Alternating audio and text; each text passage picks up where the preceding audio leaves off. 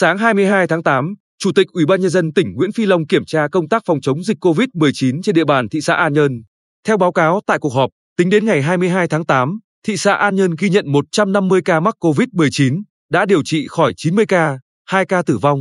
Toàn bộ người trong năm ổ dịch trên địa bàn đã được xét nghiệm RT-PCR, phát hiện một ca dương tính SARS-CoV-2 tại ổ dịch phường Bình Định. Để tăng cường công tác phòng chống dịch COVID-19, thị xã An Nhơn đã bổ sung nhiều giải pháp mạnh hơn như tăng cường quản lý các chợ truyền thống, quản lý cách ly người về từ vùng dịch, quản lý người ra vào địa bàn, thành lập các đội tuần tra kiểm soát xã, phường.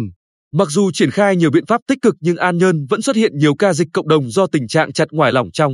Tại cuộc họp, Giám đốc Sở Y tế Lê Quang Hùng nhận định, việc thực hiện giãn cách xã hội tại thị xã An Nhơn còn lỏng lẻo, người dân còn tự do đi lại làm lây lan dịch bệnh. An Nhơn cũng là địa phương duy nhất xuất hiện tình trạng ổ dịch gia đình, chòm xóm, tạo ra những ổ dịch lớn, tăng áp lực điều trị. Việc truy vết, xử lý ổ dịch chưa triệt để nên chưa bóc tách f không ra khỏi cộng đồng.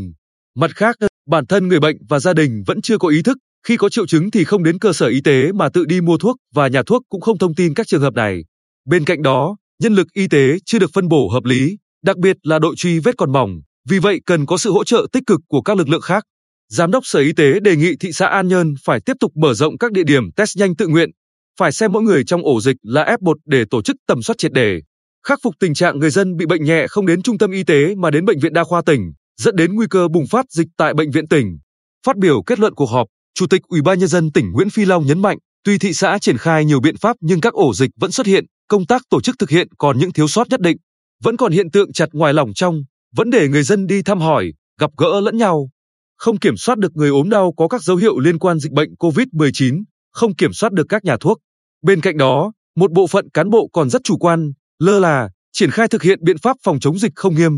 Chủ tịch Ủy ban nhân dân tỉnh yêu cầu ban chỉ đạo phòng chống dịch thị xã nghiêm túc rút kinh nghiệm. Mỗi ổ dịch xuất hiện để lại hậu quả lớn, tỷ lệ tử vong cao, không làm hết trách nhiệm là có tội với nhân dân. Thị xã An Nhơn phải thực hiện nghiêm việc kiểm tra giám sát, thành lập 5 tổ công tác đặc biệt, xuống ở cùng 5 xã phường có ổ dịch để trực tiếp chỉ đạo công tác phòng chống dịch. Phân công cán bộ chuyên trách và bán chuyên trách của xã, phường tham gia tổ COVID-19 cộng đồng.